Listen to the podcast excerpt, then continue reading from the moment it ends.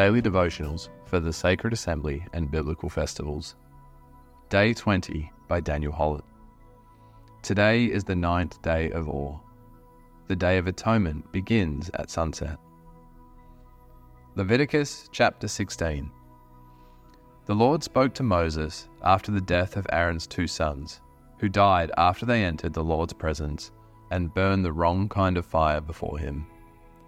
The Lord said to Moses, Warn your brother Aaron not to enter the most holy place behind the inner curtain whenever he chooses. If he does, he will die. For the ark's cover, the place of atonement is there, and I myself am present in the cloud above the atonement cover.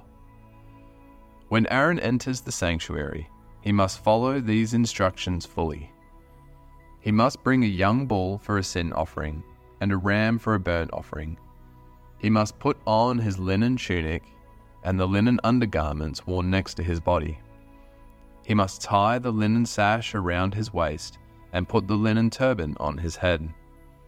These are sacred garments, so he must bathe himself in water before he puts them on.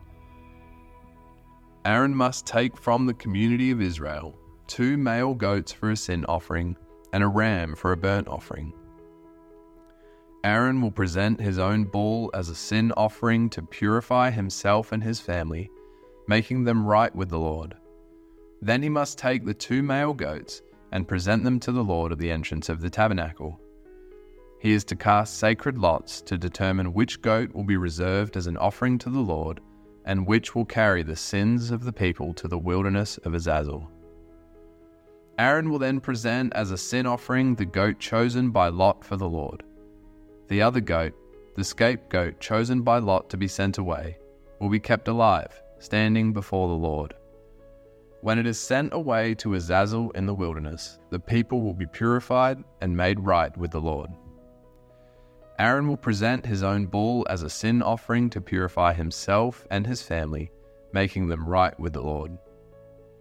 After he has slaughtered the bull as a sin offering, he will fill an incense burner with burning coals from the altar that stands before the Lord. Then he will take two handfuls of fragrant, powdered incense and will carry the burner and the incense behind the inner curtain. There, in the Lord's presence, he will put the incense on the burning coals so that a cloud of incense will rise over the ark's cover, the place of atonement, that rests on the ark of the covenant. If he follows these instructions, he will not die. Then he must take some of the blood of the bull, dip his finger in it, and sprinkle it on the east side of the atonement cover.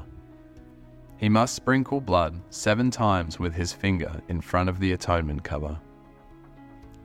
Then Aaron must slaughter the first goat as a sin offering for the people and carry its blood behind the inner curtain. There he will sprinkle the goat's blood over the atonement cover and in front of it, just as he did with the bull's blood. Through this process, he will purify the most holy place, and he will do the same for the entire tabernacle because of the defiling sin and rebellion of the Israelites.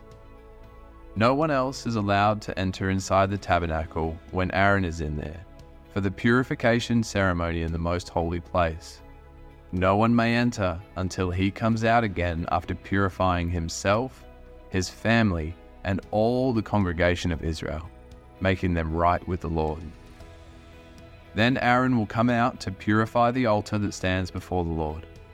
He will do this by taking some of the blood from the bull and the goat and putting it on each of the horns of the altar. Then he must sprinkle the blood with his finger seven times over the altar in this way, he will cleanse it from Israel's defilement and make it holy. When Aaron has finished purifying the most holy place, and the tabernacle and the altar, he must present the live goat. He will lay both of his hands on the goat's head and confess over it all the wickedness, rebellion, and sins of the people of Israel. In this way, he will transfer the people's sins to the head of the goat.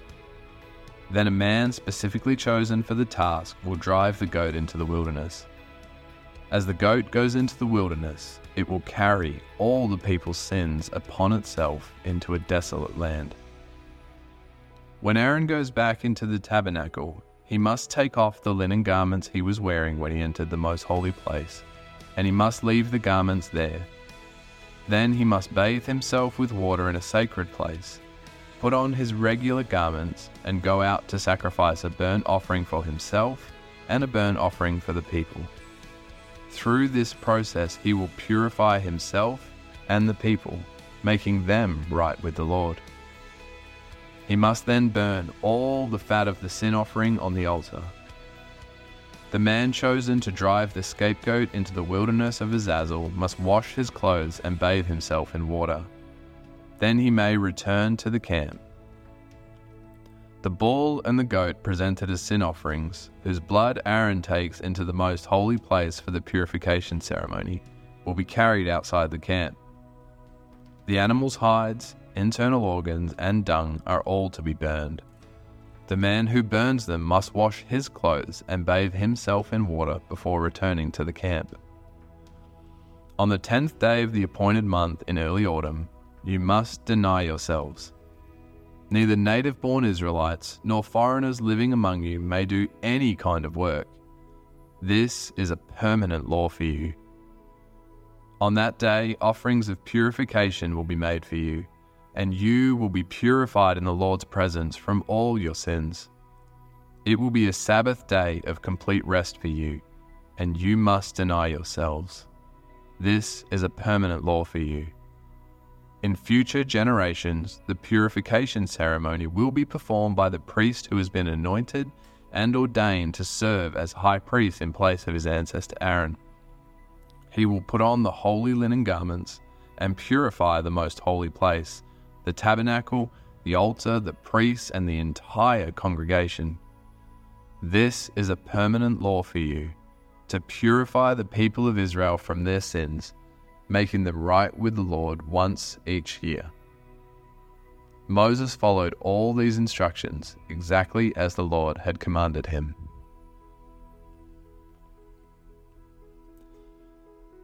The Day of Atonement is found at the very heart of the Torah. It's a beautiful day, filled with imagery and symbolism, bursting with God's desire to restore His people and dwell among them in fullness, fire, and glory. This is a day for holy rest, and all the work done centers around the high priest. The rest of the community are to take a break, arrest their attention, focus on what he is doing, and mark it as a holy day. He takes two goats as a sin offering. The first goat is sacrificed by the high priest, the second is sent to Azazel in the desert. The first goat is a symbol to us, reminding us that we need a high priest and a sacrifice that we cannot make to cleanse us as a people.